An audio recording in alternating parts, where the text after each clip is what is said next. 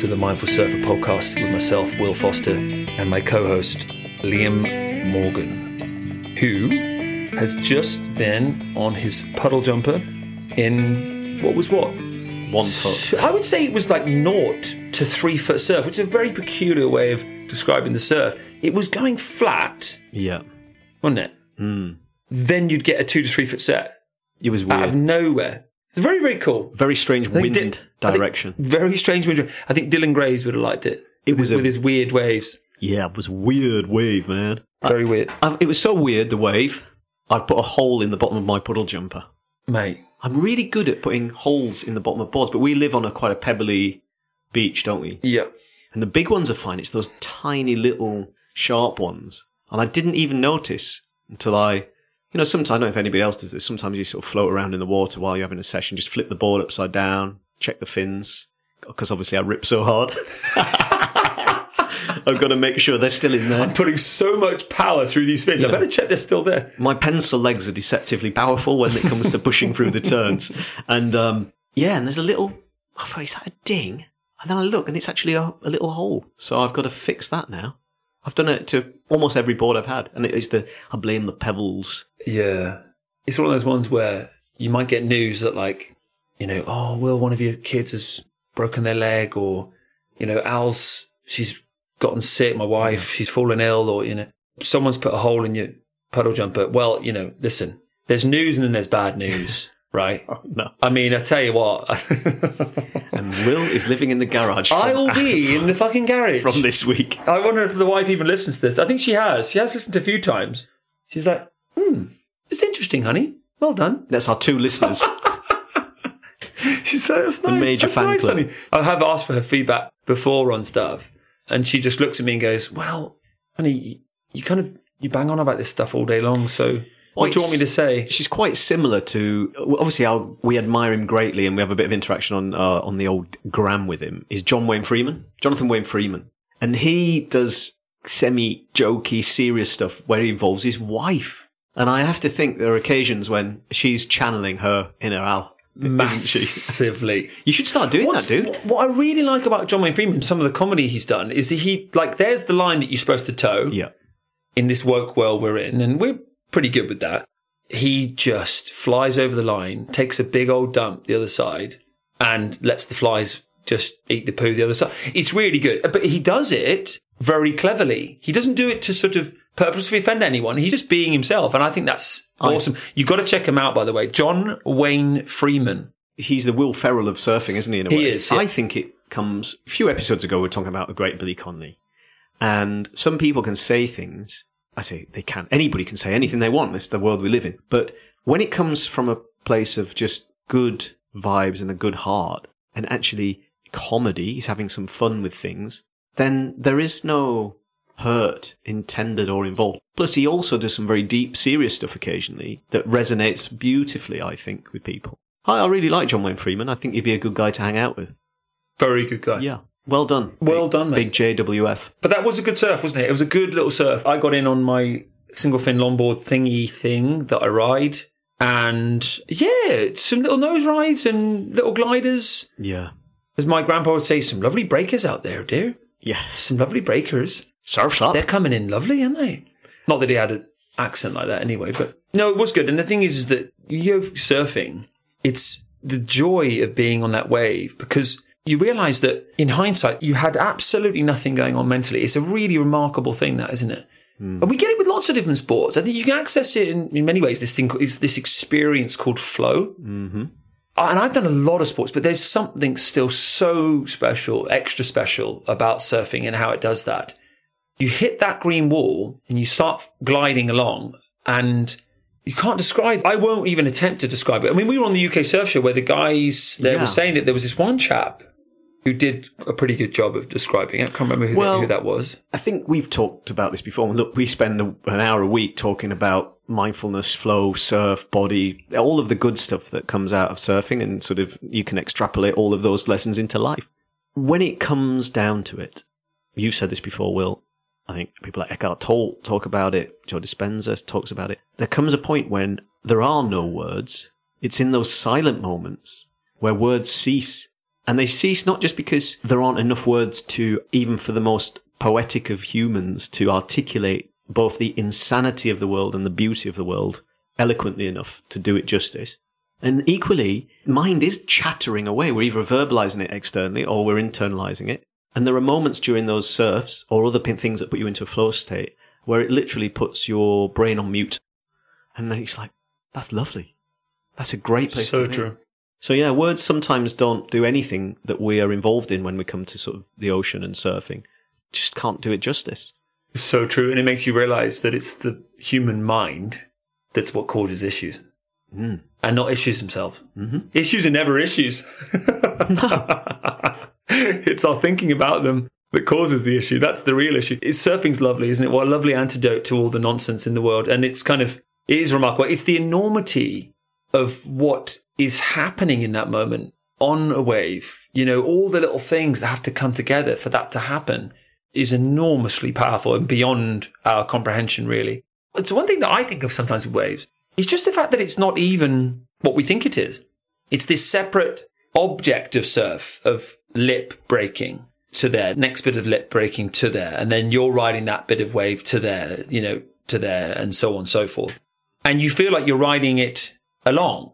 And yet, if you look at it laterally, okay, that's looking at it laterally. Looking at it vertically, you're going towards the beach.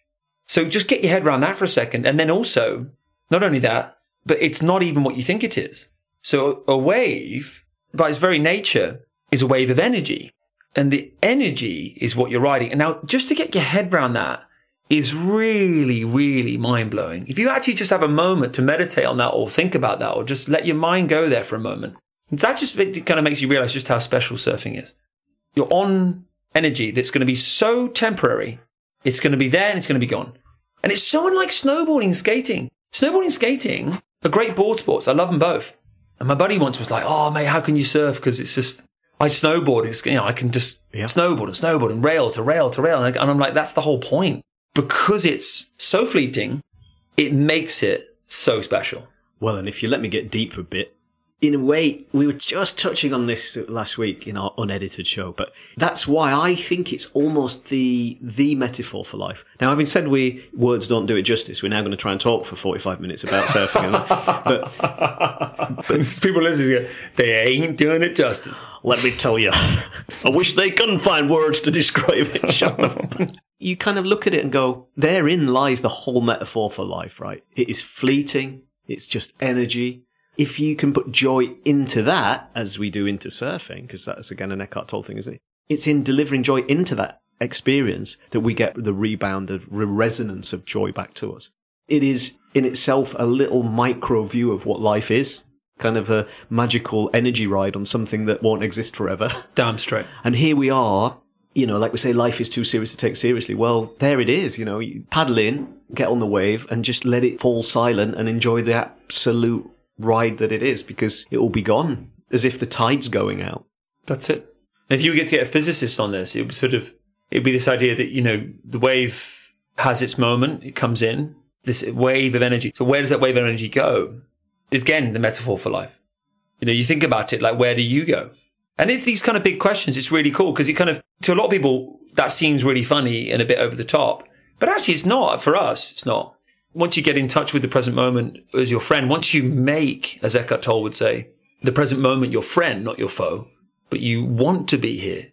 This is going to be my quest is to just be here because actually this is the only thing that matters. When you do that, you start to unearth little clues as to what is going to be next in terms of when you die.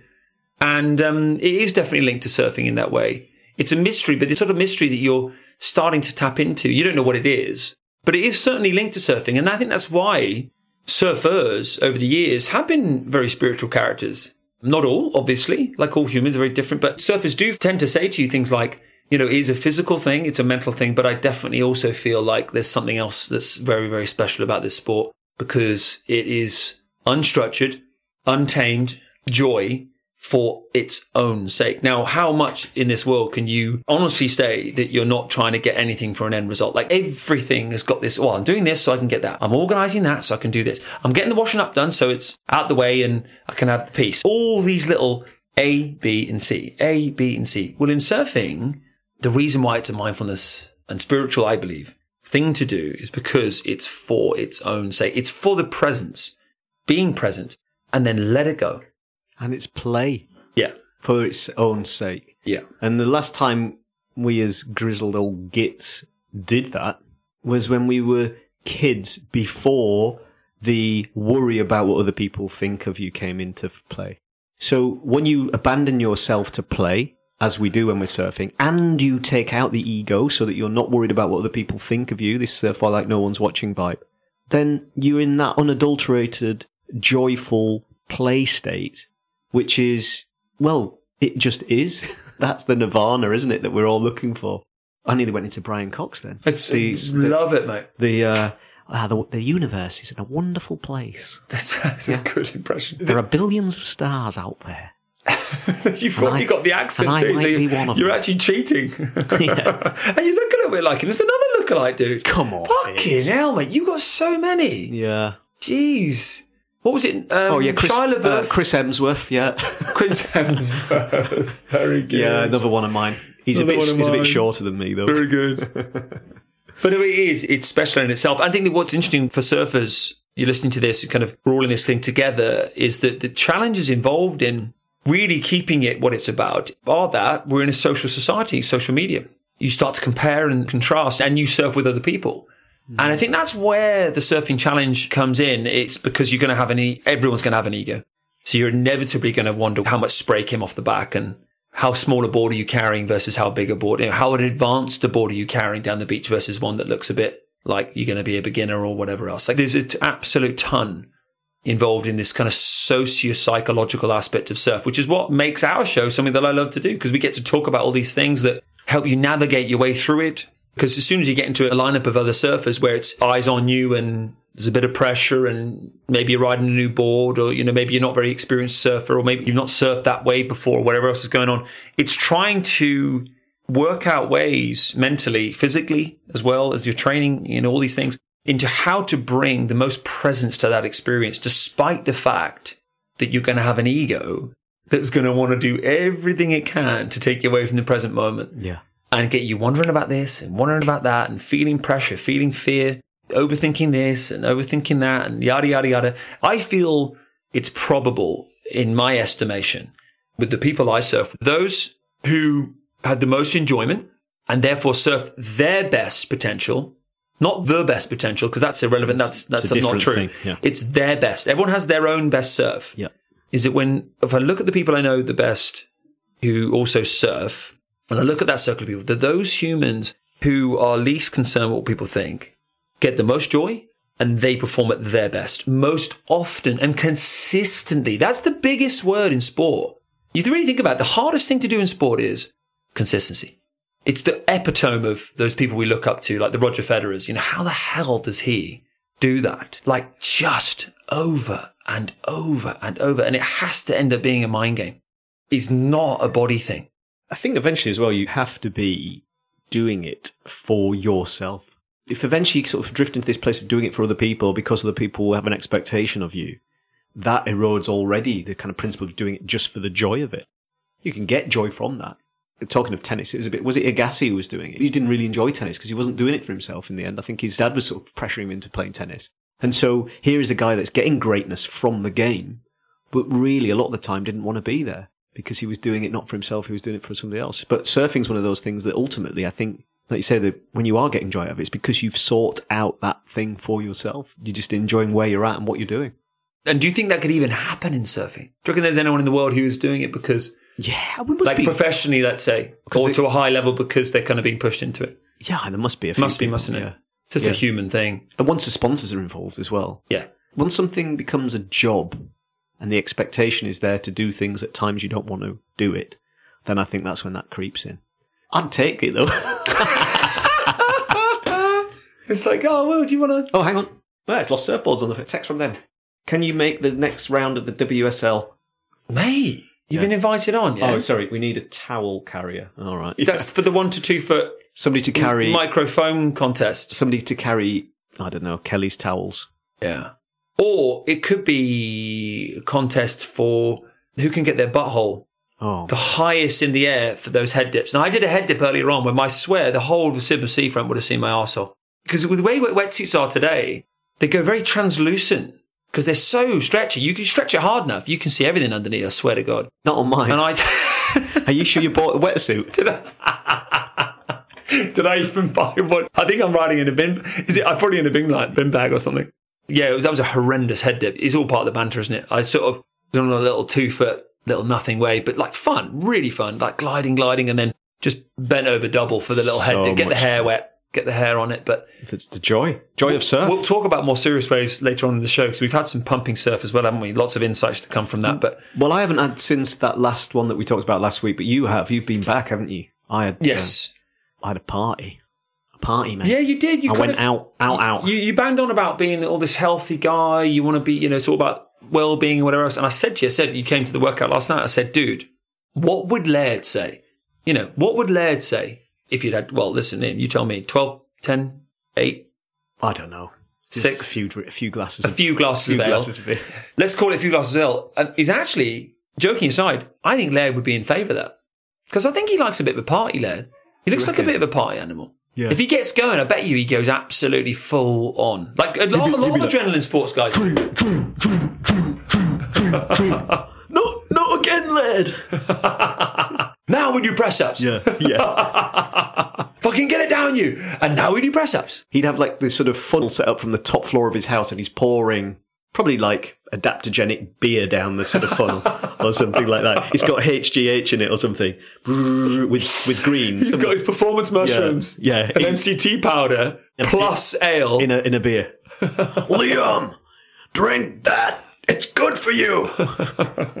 he has got the kind of body that is unachievable for 99.9% of the population because genes play such a big role in training performance. So he's just got that frame on physique on him. He's got a sort of, um, he's got a waist to shoulder ratio that's just, you can't train for that. Yeah, And he still carries that kind of physique in his late 50s. His late 50s now. yeah, easily. I mean, Getting close to 60 is very impressive. be. He's great, great ambassador on the serious side for, as we were saying, I mentioned last week. So if I was in half the shape Laird Hamilton has ever been in his life, I would be a happy, happy. I know that's not a very mindful thing to say, but I'm admiring the commitment Well- to his sport and his Yeah. body and, and longevity and all of that stuff. He looks amazing and he's still an incredible athlete. Very, I don't think he'll ever incredible. not be an incredible. He'll just fall Yeah. over one day. Yeah, it's Um, so true. But you say about the mindful thing, because I think it is mindful to want to look good. It just depends on who you are and what that expectation is and how it interrelates with your ego. Because I think there's a soulful side to aesthetics that actually doesn't get talked about much. I think obviously this woke world we live in where it's like, no, no, it doesn't matter about how you look and, you know, eat what you want, embrace your body and be the shape you want to be in. And listen, by the way, oh my goodness me, there is nothing, nothing more important when it comes to physique than embracing and accepting your physique and loving it for what it is. At the same time, if that gives someone a green light to eating shit because it doesn't matter what shape you're in, but then they feel like shit, that's mindless. Mm. That's nonsense. So if you end up with a physique that looks phenomenal because you just want to feel good, yikes. Well, enjoy it. Enjoy the physique you're in and, and embrace that. You know, do you flaunt it around and, and pretend to be better than other people? No, that's when it's mindless again. That's hmm. when it's ego again. Anything where there's a superiority aspect to it is ego. But I really don't buy into this thing of just, oh, just embrace your body if you're going to be overweight. But, yeah, but if you're overeating foods that you shouldn't be eating because they're making you feel like junk, how does that tie in? Yeah. You know? and sort of do within your own powers everything you can to honor the body that you Yeah. you inhabit, whatever that is. damn straight. We're all trying to find our way in the middle where we can enjoy what we eat, but also find that balance and try and be and enjoy the best shape we can have because you're only going to get one body. Yeah. And it really makes a big difference to your surfing. Huge difference. Obviously, the mind game, we talk about it, is massive. And, and I think the biggest one, but at the same time, the physique plays that John Elmer's role. John Elmer's role. And let's be really frank about it. Is there any separation really between the mind and body anyway? No. It's just this one system you are in, this ecosystem of intertwining thoughts and feelings with physique, with biochemistry. There's no real separation anyway, is there? So take care of yourselves, my friends, and neck down Laird's special Homebrew. ale. Homebrew. I would drink that stuff. Laird's he, he would add probiotics to it. I mean, he's wouldn't got his own sort of um, health food anyway, isn't he? But if, if Laird wants to crank out some um, some little cold tins of beer Yep. with good stuff in it, I'm first in queue. First in queue. First in queue. First in the queue First in the queue. for um for what he's what he's dishing out. Hey, hope you're enjoying the show. If you connect with what we do here at The Mindful Surfer, why not share it with your friends? Or go on over to iTunes and leave us a review. Because the more ratings we have, the more likely it is Liam and I can come back week after week and keep building this community of mindful surfers. Now, let's get back to the show. Moving on to segment number two, The Mindful Surfer. Just a couple of moments to check in with the breathing to raise the awareness. So take a deep breath in through your nose and breathe out. And then deep breath in. And breathe out. See if as you're you know, driving or sitting or walking, whatever you're doing while you're listening to this, see if you can really pick up on how you're feeling and don't judge yourself for it. Just allow yourself to feel what you're feeling and just pay attention to it whilst taking deep breaths. So deep breath in through the nose. And breathe out.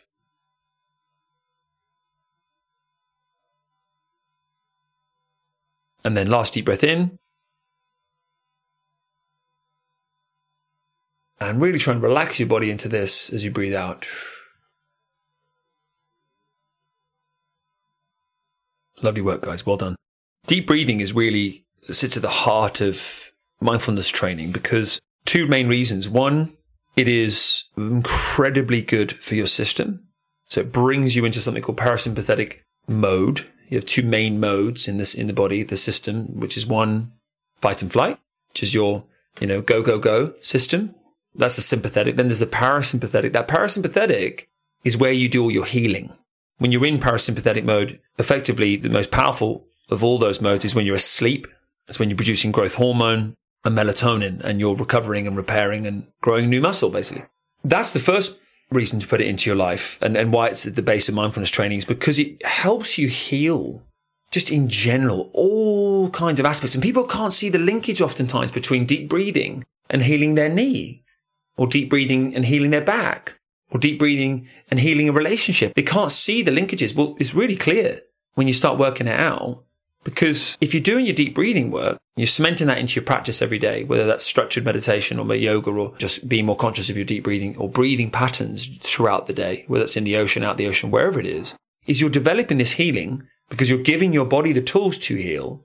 Because when your body's in a stress mode and it doesn't know it's stress, it can't heal. It's in breakdown. It's in catabolization. You are catabolizing. You're breaking down. So to rebuild, you've got to have the opposite, yin and yang. And the second reason why deep breathing sits at the heart of mindfulness training is because when you take a conscious breath, you wake up to who you really are. Because it's impossible in reality, really. I I'm sure it is. there is some possibility that someone wouldn't wake up even if they took a conscious breath. But what it does is it makes us incredibly aware at the same time. If you're conscious of it, if you're consciously taking air in through your nose, you're noticing it really going in raises that awareness. And the reason why is because it reminds us of who we really are. We aren't dad, mum, carer, you know, friend, surfer, all these things, worker, manager. We aren't any of the things that we get up to. We're none of those things. We're not even our name. What am I? I'm sat here right now recording this podcast. I am literally flesh and bones and cells and energy and consciousness all in one little melting pot right now. So that's all I am. So when you take a deep breath, it is a visceral reminder of who you really are. And it's a, then a removal of all those labels. And then there's like a peace that's there because you just go, Oh, well, I'm an infinite being. Why is there any need to be afraid of death whatsoever? I came from forever. I go back to forever. So why am I worrying about that? Yeah. Fuck you. Well, I, like that tiny fucking thing. It's just it's irrelevant eventually. Yeah. I think for me the starting point, you know, even looking back and previously looking at the sort of woo woo stuff behind the wherever it's breath work or meditation that you would have uh, in a previous life kind of seen it as, and thinking, well, why wouldn't you try it?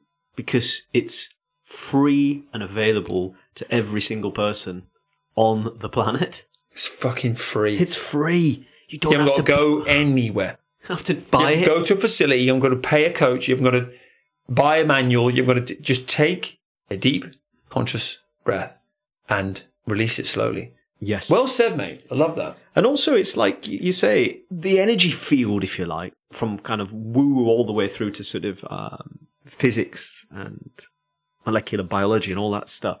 It's finite. When we're gone, it just goes back out there and it's absorbed again, isn't it, into the next life. So we're not creating new particles. Everything that exists exists. And so we come and go. And those things that make us flesh, the actual physical form, just goes straight back into the universe. To sort of, like I said at the very beginning, when we're like, well, let's enjoy the ride, let's enjoy the wave that we're on of life. Let's do the simple things to try and reset the flow state experience from that ride of journey of life. Yeah, why would you not just take a breath? Just breathe. Breathe deeply.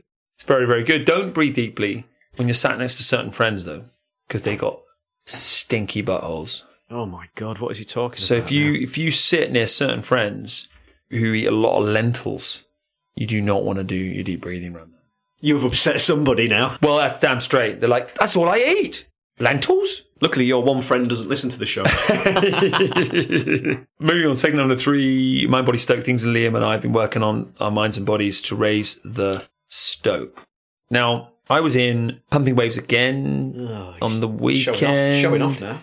Just, you know, it's what I do. Just go and get barreled, you know, it's how we roll. Been surfing North Cornwall lately. It's been pumping and it's amazing what being on my shortboard has done lately. So to give you a bit of a background, I would have always ridden shortboards when I used to surf more powerful waves. Then I moved back to where I am from, where the surf is wind swell.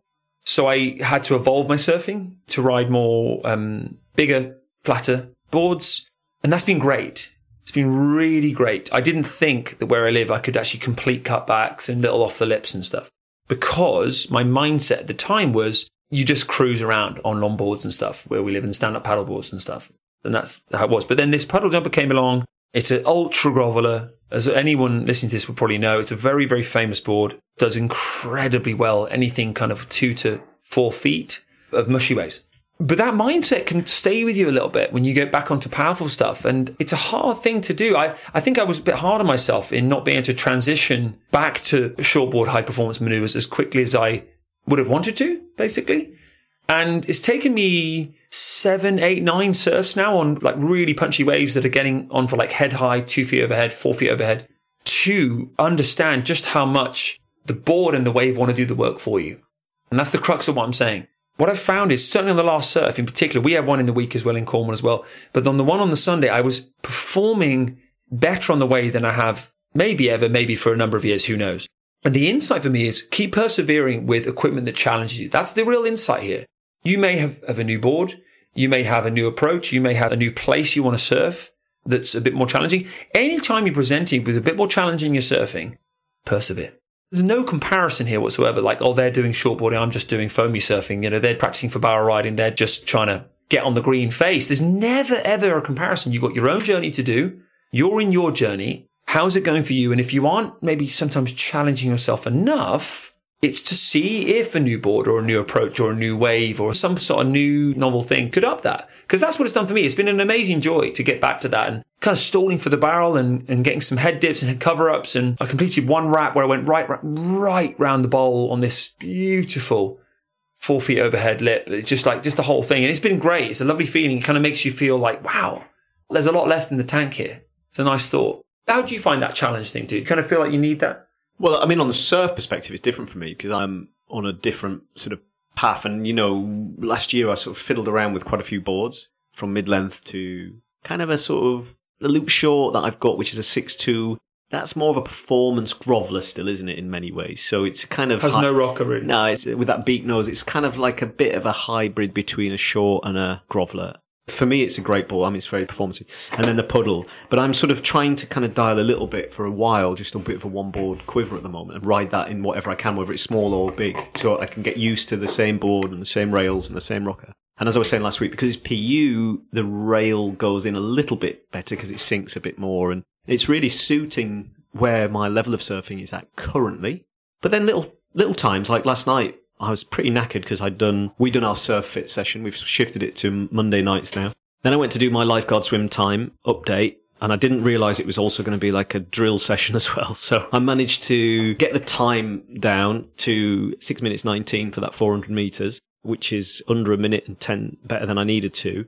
And then proceeded to do an hour worth of drills. But because I hadn't been surfing since our session in Cornwall, I then couldn't resist at nine o'clock ish, about quarter past nine, with this lovely sort of summer solstice vibes that we've got, albeit without the sunshine jumping in for a quick surf with one of our uh, mates last night who also was at the surf fit session. So I did an hour of kind of punishment in the gym with Will and Tom. And then I did an hour of punishment with the surf lifesaving squad in the pool training. And then because I'd been talking about the need to get in, I jumped in last night for a bit of evening action and I went in on the Mick Fanning foamy.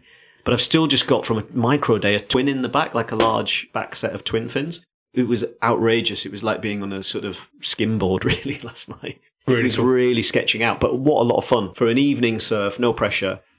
That was great.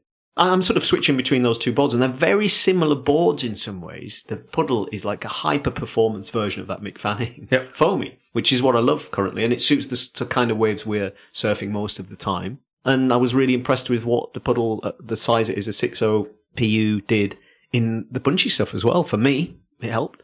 But I'm looking forward to trying some different boards. And with this hole in it, I'm going to have to go back to the mid length and the loop short, I think, for a bit while it dries out. There you go. That challenge thing is a real quest because it's kind of it's very easy to fall back into the comfort zones we all Yeah. have. I think what's really fortunate for surfers is the thing about surfing in general is it's so hard anyway. All you got to do is the slightest adjustment and you've ramped the challenge up through the roof. Do you know what I mean? It's not it's not the kind of sport that challenge becomes, you know, falls by the wayside because it's too easy. Man, my God, it's I've been doing it for a lot of years now and I still find it so challenging Oh, of course. Especially if you keep setting yourself those challenges. The thing Yeah, I yeah, yeah. can't do at the moment, but being growth mindset, you've got to say, I will do it. I'm visualizing it. Is the lip tag. You know, the sort Hmm. of surf, surf, surf, just not the full cutback, but just that. So as you're just kind of stalling and coming back down into the sort of uh, dropping back down the face of the wave.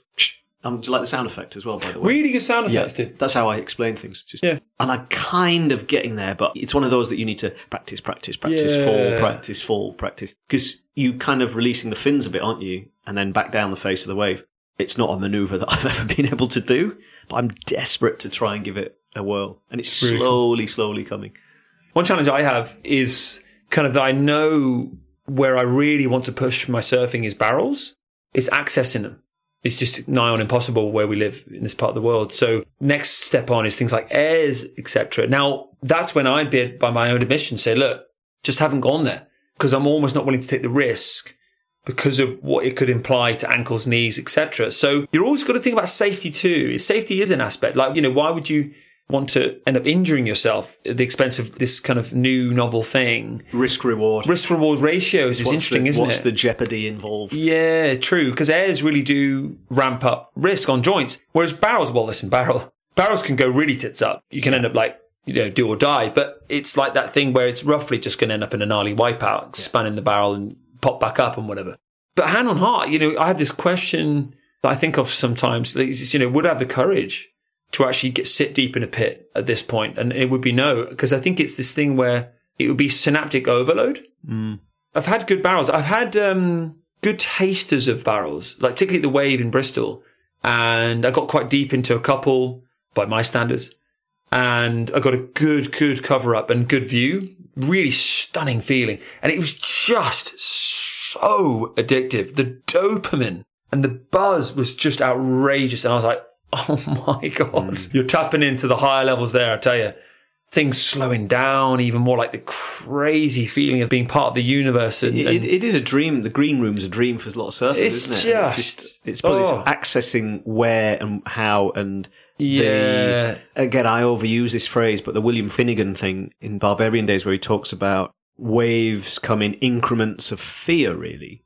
And there probably are barrels that would also, not would, that do fit that scale. You can, if you're prone, if you're lying on a belly board or a, you can probably get barreled in quite a small, we can here. I mean, the bodyboarders get barreled all the time, but, you know, cover ups at least. But then you sort of start going up the scale of fear and then you're all the way up to, I don't know, pipe, jaws, uh, where it goes over. And um, yeah, that's a different scale altogether, isn't it? Even the stuff that we've got here that starts to barrel is for a lot of the kind of experienced guys only, isn't it? And you often can't compete to get in the lineup anyway. That's the challenge is finding the place where you can practice relentlessly and the right people around you, and then anything's possible. So true.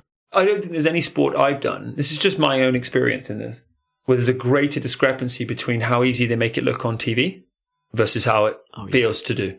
Because I've played a lot of different sports and played at quite high levels at times. There hasn't been as great a discrepancy. In surfing, it is absolutely mind blowing how someone like Kelly would lean back or Jamie O'Brien lean back into the tube, like laying back in it Yeah. and on their back side. So the wave is on your shoulder. You're not even leaning into it. You're leaning away from it, sort of at an angle where it's trying to smack you on the head and flip you over. And to be able to penetrate your rail and hold rail for second after second when this thing is throwing over you. That's in a way got death written all over it. Like the thing about fight and flight state in humans is we're sort of always trying to preserve and survive. So that fight and flight state would just immediately, but then being able to zen. Yeah, from be takeoff calm. from takeoff to Stay ride, calm in the that whole position. thing looks. Yeah, yeah. I think there's a lot of that in surfing. Is that the expression at the top end of it is always made to look simple in a way by the skill of the people that are executing it. There's so many hours of practice and so many mistakes and so much commitment to getting to the top of the game that the grace that they show in the execution of destroying the waves that they're on makes it look like you go, oh wow, I could have got that. It's nuts, dude. But it's their skill that makes it look like Yeah. that. And if you saw, saw somebody else doing it, it's, it's frightening how hard it is. I remember being with my brother watching this surf movie called The Moment. Mm-hmm. Very retro, well worth checking out. Please check that out. I bet you can get it on YouTube called The Moment. There's a gr- cracking Sunny Garcia section in that of the guy just melting lips. Anyway, I remember being on that, and I was a rugby boy at that time. I only played rugby growing up, really. And George, my older brother, who's probably listened to this, so hello, George. Oh, he gave up after episode four. yeah, I don't know. You probably did. To me. He and I were watching the moment this surf movie. I think it was Andy Irons or people surfing chopes, and and he was like, "Wow!" And he was commenting on. it. I, like- I said, "That, that just looks really easy.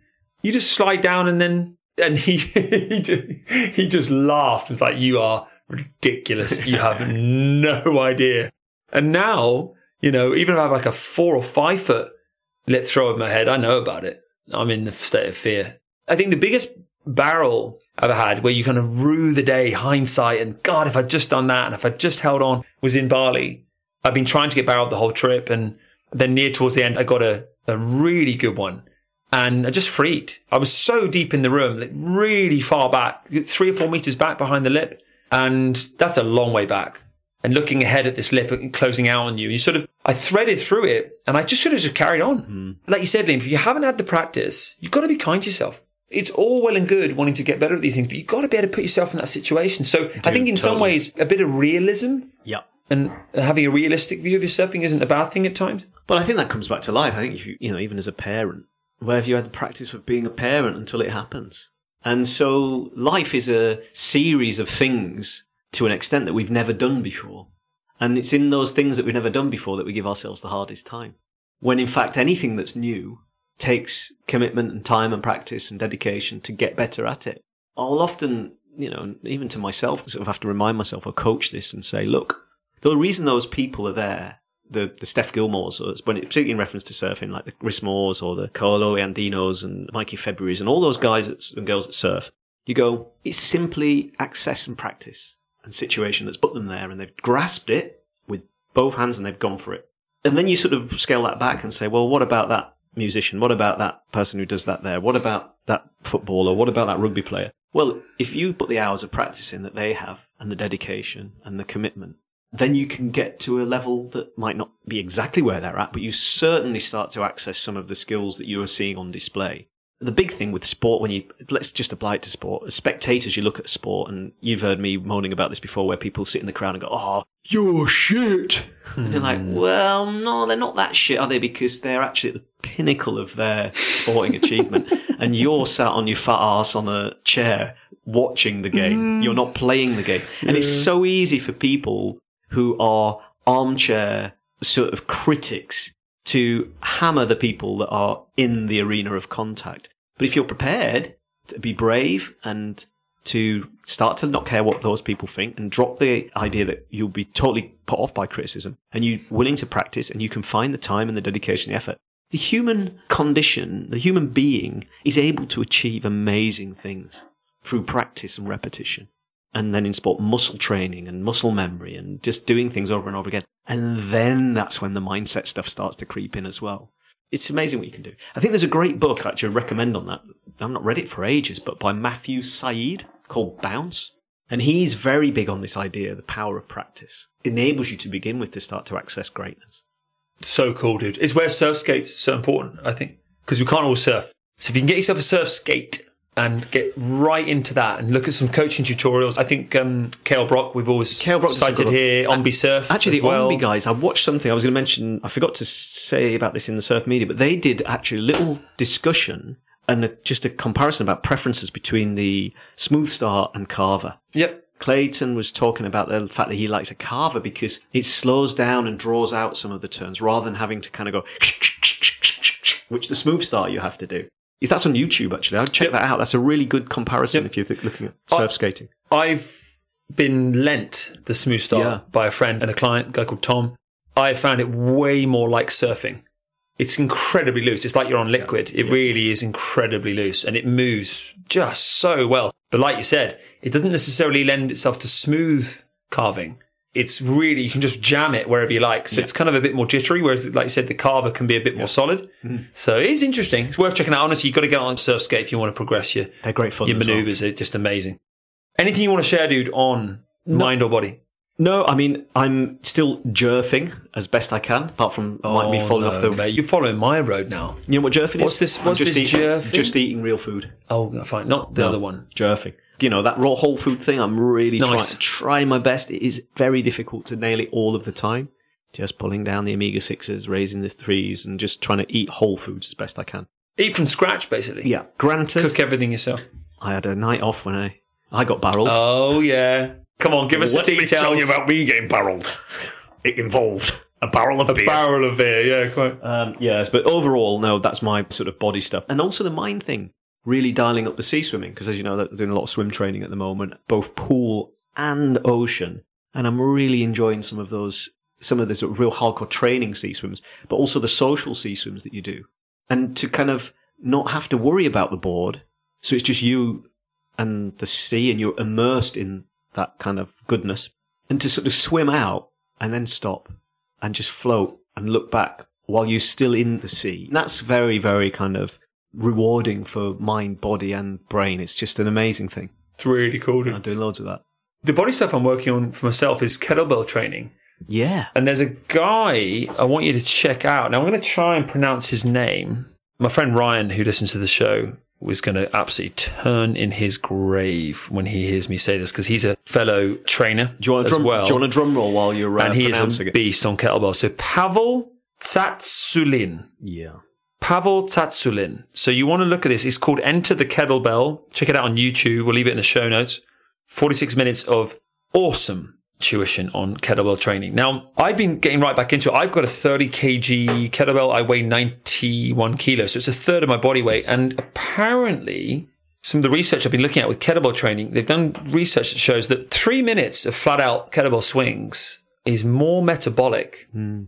as in it raises your metabolism more than any other exercise. And that includes sprints on a rowing machine. They compared it to as well as watt bike sprints, cross trainer sprints. So obviously it has to be explosive, repeated bout type stuff. They also did it with um, 400 meter running, 800 meter running, you know, the exhaustive like tracks type running. There's nothing that pushes the immune system, nothing that pushes the body and the endocrine system more than a kettlebell. Now, even Pavel says in his videos, I love it, and I will not try and do his accent, but oh my god, wait a second, I'm going to try. Oh, Um, forgive him already. he says, so take the kettlebell, and if you do three minutes of kettlebell swings properly, you're gonna feel like you've been in a boxing match. He became a little bit African towards the end. If I don't know if you I was noticed. trying to that. work out which He, he, he where he was from. He started off a little bit Liverpudlian, and then he finished off. He went a little bit scout, the little scouts at the start. and then all the way through the East African He was uh, coastline. from Ivory Coast by the Yeah. end. But the thing is, he's Russian. so I've got back into kettlebell swings and snatches, Turkish get-ups, etc. Now, this is serious functional training because you're you're exposing your imbalances with a kettlebell because of its nature. The nature of a kettlebell is unstable. So the absolute premise of a kettlebell is it's an unstable object flying around in your wrist and it swings and it moves. And so you have to move with it and respond with, with power and flexibility and agility and all these things. Now, I've been getting into the money for that in the last couple of weeks. I've done bits of kettlebells, but I've really been working on and wow, wow, wow. What a difference to my top turns. The thing about, I always remember this. It was a famous coach. Uh, his name is evading me right now. Um, Gray Cook once said, if you want to be fast in a sport, you must train fast. If you just do things methodically, like for example, just if you just do yoga, here's an example, and then just surf, your surfing will reflect what you're doing on land. That's the absolute case. You will be able to progress the speed and power of your surfing within the ocean, obviously. But as we all know, unless you do some work on land to increase that strength and power, you're not going to make big gains on the board. It's true. You start actually putting in some explosive movement into your training, jump lunges, jump squats, kettlebell training, overhead cleans, deadlifts, things that encompass all the muscle groups around the glutes, the back, core. But explosively, that's the key. And kickboxing is another good one. Things like, you know, martial arts are very, very good for explosive power.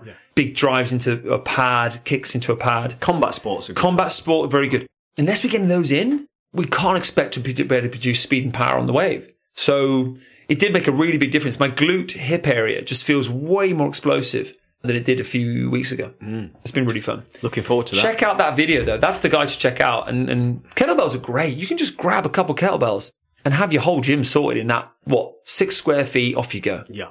Really handy to have. And very time efficient too. Yeah. Look great. They look great. We're going to get you into it, dude. Well, that's Monday night sorted out. There you go, mate. Surf Fit is taking a kettlebell, t- a turn for the kettlebell. Have you got anything on surf media, segment number four? Yeah, I am going to talk very briefly or recommend. Koa Smith's got his own YouTube uh, thing going on, as often these kind of pros are increasingly having. It's the one where he goes to J Bay, and my goodness me, My golly gosh. that is wave. I mean, I was just sort of staring at these waves, and they were epic. They looked epic, and he rips them, absolutely rips them. And the vibe's good, and the light's good, and he does a cold water surf as well in J Bay because it's not warm there, the water, is it? You know, it's a great little 25, 30 minute watch. He comes across really well, actually, Koa Smith. He's an incredibly athletic, fit guy, and he's surfing. I love his surfing. It's really good. Yeah. He's the kind of guy who is okay with being vulnerable, Yeah. which is rare in surfing in any sport and anything in life. There are shields and egos. And when someone's more honest and vulnerable and has a bit of depth to what they say, it takes being a bit more brave. Yeah. Because you have to remove ego to a certain degree. Obviously, there's always still ego involved in some way, but it's great to have that kind of character in surfing because it kind of softens us all. It kind of helps us all feel like we're part of one big human situation, Yeah, human exactly. family. Exactly. And because we're all, we're all human. So he's really good. Obviously, the little big one is Ben Gravy. He, I think, has really flown the flag of, look, I'm going to be honest with my feelings, with my mind, and with life. And geez, wow. It's just so cool because it doesn't matter what ability you are. It does not matter how well you serve. It just matters how much fun you have. It matters whether you just get wet and don't get upset. There you go. That's it. Nice one, guys. Right. Enjoy the rest of your week, weekend. There you go. And thanks for listening to the show. Now we've had Oh, it's what, a year, is year in and 12 months, Thank yeah. you for being with us. And um, we're going to be here for a while. We're going to be around for a long while. So how many downloads do we have? We would. It's uh, just over 21,000, I think we're coming up to now. That's it. So, uh, That's it. So it's pretty big. And really growing. And thank you to everybody tuning in this year because a lot of those have come since January. So keep listening. Thanks for joining us. It's just Yep. absolute dream to be chatting every week. And if you're able to, uh, leave us a review on Yeah. iTunes. I know we mentioned that in the show anyway, but that we'd really appreciate it. Yeah. So take care. Until next week. Nice one, guys. See ya.